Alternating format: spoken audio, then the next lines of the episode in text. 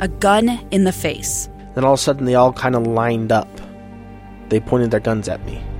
And this is the point where I thought, I'm going to die today. Started two years of horror for an American in Venezuela. They said, You need to give us your phone and get ready because you're coming with us.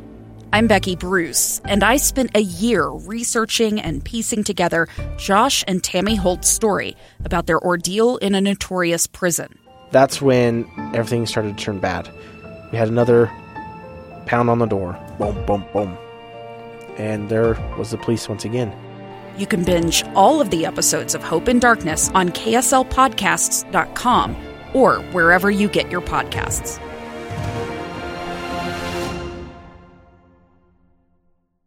Inside Sources. Inside Sources. Inside Sources. Where KSL offers Utah deeper insights on the news. Host Boyd Matheson divides rage from reason and elevates the conversation on issues crucial to our community. On KSL News Radio 102.7 FM and 1160 AM.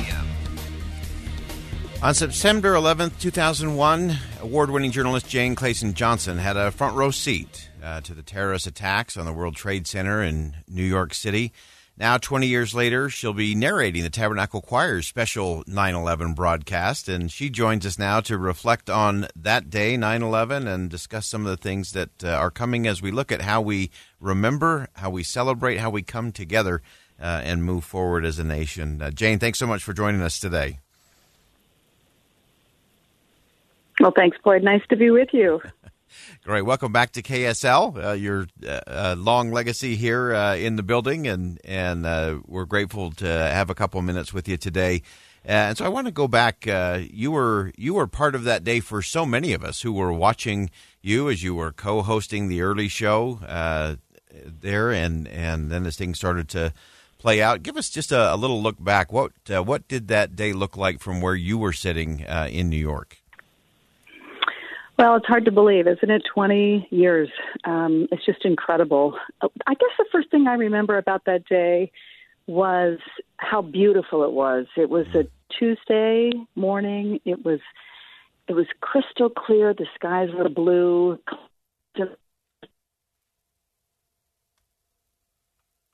In New York, and I I just remember sort of going into going back to school. It was a Tuesday, and you know we had a pretty pretty routine uh, news day on that day, and we were nearing the end of our broadcast. Um, I was hosting uh, the national morning program on CBS with Bryant Gumbel, and um, it was you know pretty standard day. I think I had finished interviewing Ray Romano of Everybody Loves Raymond. Uh, we had done a cooking segment. You know, we'd had our regular news at the top of the hour. And we went into commercial break, and uh, in my ear, uh, the producers said, "A plane has hit the hit the Trade Center, hit the World Trade Center," and and we came out of the commercial break right to the picture and you know we were off to the races. At the very beginning we thought oh that's just a small plane. That's just a small plane. It's hit the tower and and how how devastating you know that's that's awful. And then um and then the second plane hit. And we knew that uh, we were under attack. Yeah. Uh, you mentioned having someone in your ear. That is something that i think people have to uh, kind of pull back and appreciate that you know you're you're on set or you're delivering a line and then suddenly someone's in your ear saying you know we've we've got something some breaking news is happening uh, and so as you started to to realize that this was going to uh, not just be the normal wrap up of the show uh, and uh, off to the rest of your day that this was going to be something that uh, we were under attack uh, just describe what that's like in that yeah. newsroom in that TV setting yeah, well, it's a good question. I, you know, I remember actually um, people had come into the to the, to the studio um, because, you know, we had gone up live and we were talking about this event that had happened and the plane that had hit the tower, and then when the second plane went in at 9:02, um, I'll never forget it. Um, the screams and the and the gasps and the crying that started actually in our studio with you know technical personnel and hair and makeup people and you know people who were in there just we just we were all aghast we just couldn't believe uh, what what was happening and and we started broadcasting then. Um, you know, through the morning, uh, Bryant and I handed over our coverage to Dan Rather at CBS um, to take over at 10 o'clock. And just after he took over, of course, the first tower went down. And and um, I guess what struck me most um, in the course of that morning and in the mornings that followed was, um, of course, how our lives had changed. you know, I mean, I think today we think about our life before 9 11 and we think about life after 9 11 and kind of everything that has happened since and the changes in our daily lives because of what happened that day. I mean, we were we as a as journalists, we were broadcasting live um, for the next three weeks from six o'clock in the morning until noon um, nationally, and um, it just was round the clock coverage. And I guess I remember not just in the studio but on the streets of New York. Um, you know how people uh, reacted. You know, it was just it was devastating, of course, and and people would walk down the street and and you'd see a fire truck go by with the flag out the back, and people would stop on the streets of New York and they would put their hands over their hearts or they would salute, um, or they would whisper to their children, you know, about you know, kind of where that truck was going and um, what those first responders were doing, those heroic first responders. I actually interviewed many, actually, at Ground Zero during those first couple of weeks. I interviewed the director of FEMA at Ground Zero. I re- remember interviewing firefighters and emergency personnel who were digging through um, through the rubble at, at Ground Zero. I mean, it was it was just such a moment in history and a moment in time that, of course, we all remember where we were when those planes hit the towers, and then when those towers came down. Yeah, well, you you had a uh, not only a front row seat, but you were you were a real crucial guide uh, for a lot of people, uh, and those interviews with those first responders, uh, with the FEMA director, uh, those were all important in shaping. Uh, experiences, I think, for so many around the country as we all tried to process what this is, what this means, and what comes next. I wanted to get your perspective, Jane, on with Afghanistan, uh, of course, being the kind of the next uh, emphasis after 9 11 in, in, terms of a response.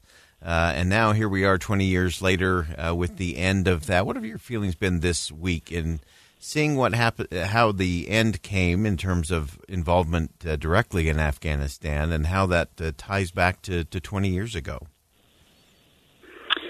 Well, I guess first and foremost, my thoughts have gone to um, those service members who were killed, the 13 uh, brave, heroic men and women who died in Afghanistan this last week um, during, you know, at the end of America's longest war. And the more than 2,000, um, 400, I think, that have died uh, in the last 20 years. You know, it's been a it's been a devastating um, week for certainly those families, um, for their for their children uh, who will never know parents who, um, you know, who will never um, be able to go on. I mean, I guess, you know, for me, um, the politics aside, you know, what we have to remember is the human toll of what has happened over the last 20 years and remember that um, it's real and there's a human price and a human toll and the treasure uh, that has been lost in afghanistan is is devastating um, and you know my thoughts have turned beyond our servicemen and women who are so brave and who have fought for our country over there are those Afghans who helped us, yeah. you know, in Afghanistan, the the the translators and those who helped the U.S. military and trying to get those men and women and their families out of the country. And the heroic efforts of former service men on the ground in the United States to try to guide them to safety quite literally on the phone telling them where to go and streets to turn down and who to meet when they get to the checkpoints you know. Wow. and I you know I I think you know we have an obligation um as a country to care for them now and uh, to help them as they helped us over these last 20 years. And so I have many members of you know friends who are in the military who are who are you know welcoming these refugees as they come and trying to help them get supplies and set up a new life. And i think that that's our obligation. I was really impressed to see your governor sending the letter to president biden you know saying we would welcome them to come here to utah and from my vantage point in Boston, where I live, I, I found that to be um, wonderful. So, you know, I, I think we all have to remember the tragic toll, but we always also have to remember how we move forward. Yeah. You know, um, and how we move on. Yeah, so good. If you're just joining us, Jane Clayson Johnson is joining us. So we've done a little look back in terms of uh, her front row seat uh, from New York on 9 11 and the importance of that remembering, uh, remembering those uh, who didn't come home on 9 11, also remembering those who didn't come back from Afghanistan and other theaters around the world, that Gold Star spouses and Gold Star families and Gold Star communities uh, all matter. And we're going to do something uh, that we like to do on the extended version of Inside Sources, and that is stay with the question a little longer. Uh, she's also narrating the Tabernacle Choir's special 9 11 broadcast. Uh, again, this will be marking the 20 year point uh, from that tragic day, and also has so many of us wondering how we should remember, what we should remember, and most important, how do we actually come together to take those lessons and move forward. Jane, thanks for staying with us today, and tell us about this uh, program that you're working on with the Tabernacle Choir. Well, I, I have to say it was an honor to um, receive uh, the, the call from the choir and, and ask to participate. It's um, it's a beautiful program. Uh, it's called 9/11 Coming Together, the 20th anniversary uh, commemoration, and it's um, it it's essentially. I mean, it's we hear from the choir, America's treasure, America's choir. You yeah. know, the music like like no one uh, can do. Um, but we, you know, talk about that day, and I remember some of the things um, that that you know happened that day, and not just you know the events, but the spirit of 9/11. That feeling of after a tragedy of that magnitude in our country, that feeling of sort of coming together, you know, that we had in those months, those weeks and months after that horrible event. People just being a little bit more tolerant, a little bit kinder, a little bit more patient you know, we, we, we talk about that. And interestingly, we, we actually shot um, this special in New Jersey and New York. So we were there a couple of weeks ago and um, we shot uh, our, our first uh, bits of video at the Eagle Rock September 11th Memorial in New Jersey, where hundreds of people gathered uh, on that day on 9 11 to you know, kind of watch what was happening um, across um, the river, and they grieved and comforted one another, you know, in person. And then we shot also at Liberty Park wow. across the Hudson River from the 9/11 Memorial and the museum in Lower Manhattan. So we were right there, and um, you know, sort of seeing the city and sort of feeling the events of the day and remembering, you know, the first responders and also those citizens from more than 50 countries who mm. lost their lives that day. Mm. You know, it wasn't just um, those of us in the United States who felt that loss. It was an international, of course, an international event. So it's a wonderful special, and um, I would encourage everyone to tune in. It'll be streamed um, live um, on 9/11, and of course, you can find it in many places, uh, YouTube and other spots. But it's it's so well done. Kristin Chenoweth will make an appearance, and um, and uh, I, I'm really pleased and honored to be part of it. Uh, it it's an exciting thing, and, and one of the things that I've uh, heard is that uh, really interwoven with the, the music and, and your perspective and narration are, are actually interviews with people throughout the United States and the world. Uh, and really right. having this be not just a U.S. thing, uh, but as you mentioned, uh, those that did perish in 9 11 from, from all those different countries, and how this can be a unifying force, not just for the U.S., but for the world uh, at this point. Well, I think that's right. We're we're here. We'll hear from people in Scotland and Italy and Germany, and sort of hear an international perspective of what that day meant for people around the globe. Um, so it's uh, it's a very uplifting special. You know, we focus on something that was very dark and difficult in the history of our country and the history of our world, but um, you get a sense of hope and uplift. Um, you know, kind of focusing on the courageous acts of so many people who literally gave their lives that day um, in service of of our country, and you get a real sense of the goodness uh, in people and the heroic nature of you know what people are willing to do when called upon to do it. Yeah, and that's uh, to me that those stories. Uh, we're going to talk a little later about. Uh, it's also uh, yesterday was the anniversary of the last uh, episode of Mister Rogers' Neighborhood uh, was yesterday, and uh, we're actually marking that on our show today. But of course, uh, Mister Rogers' great phrase of whenever there's a a crisis or a catastrophe, you know, look for the helpers. Uh, and I know you did that uh, both on 9/11 and and in this remembrance program with the choir. who are some of those helpers, or what are some of those stories that have impacted you the most? Well, I remember interv- well, I actually not only were we on the air, of course, on 9/11, but a year later, I um, hosted uh, the the one year anniversary on CBS with Dan Rather at Ground Zero, and I had interviewed family members, um, you know, people who loved ones, people who parents and spouses that day. I'd interviewed them, you know, for for weeks and for months, and then a year on, a year later, to be down in actually that pit in ground zero before, of course, they had built the memorial, and seeing just the outpouring of love and support um, for those who'd lost their lives, but also those who'd helped that day, and the first responders, and of course.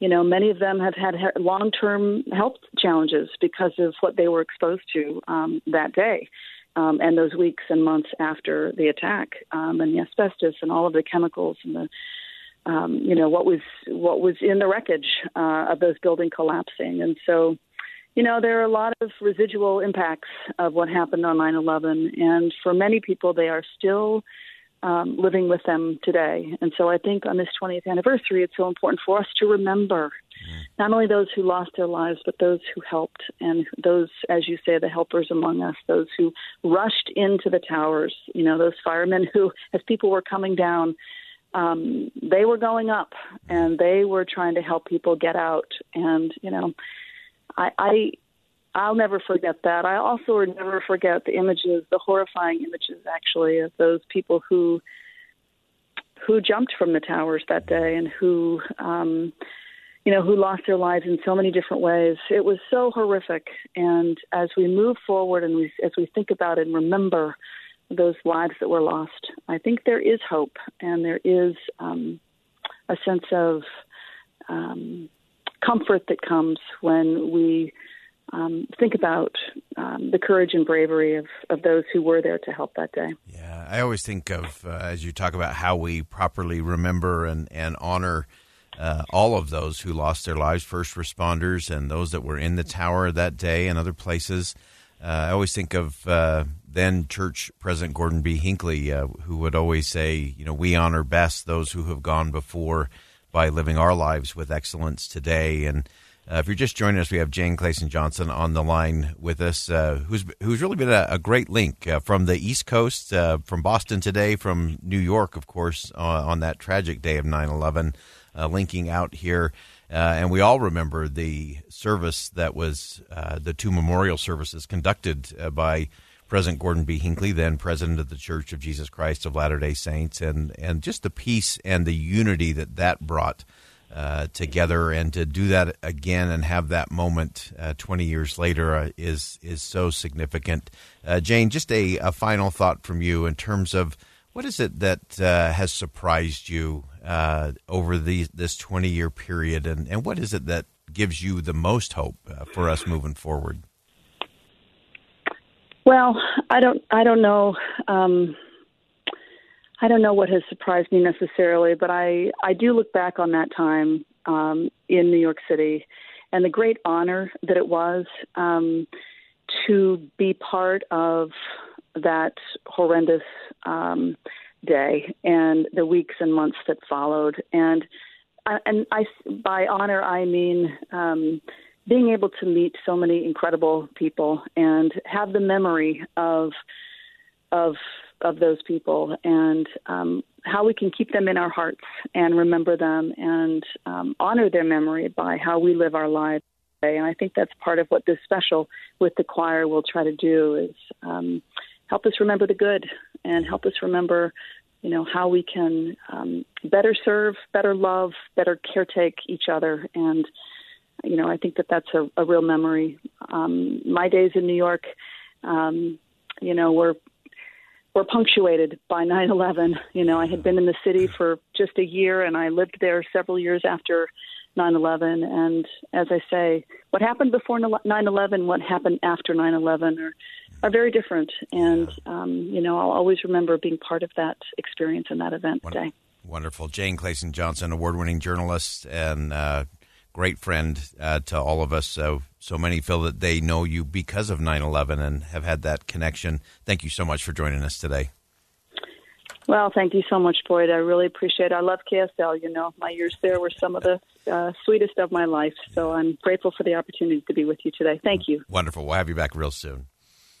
All right, we'll step aside for top of the hour news. Uh, when we come back, uh, we're going to pick up crucial conversation as it relates to where we are in the pandemic and what comes next. Stay with us on KSL News Radio. A stranger with a gun came upon two teens taking pictures under a rising full moon. But violence is only the beginning of this story. Sometimes I thought, there are no miracles.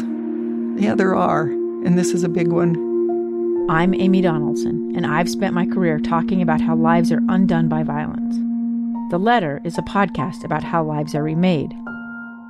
Follow The Letter at theletterpodcast.com or wherever you get your podcasts.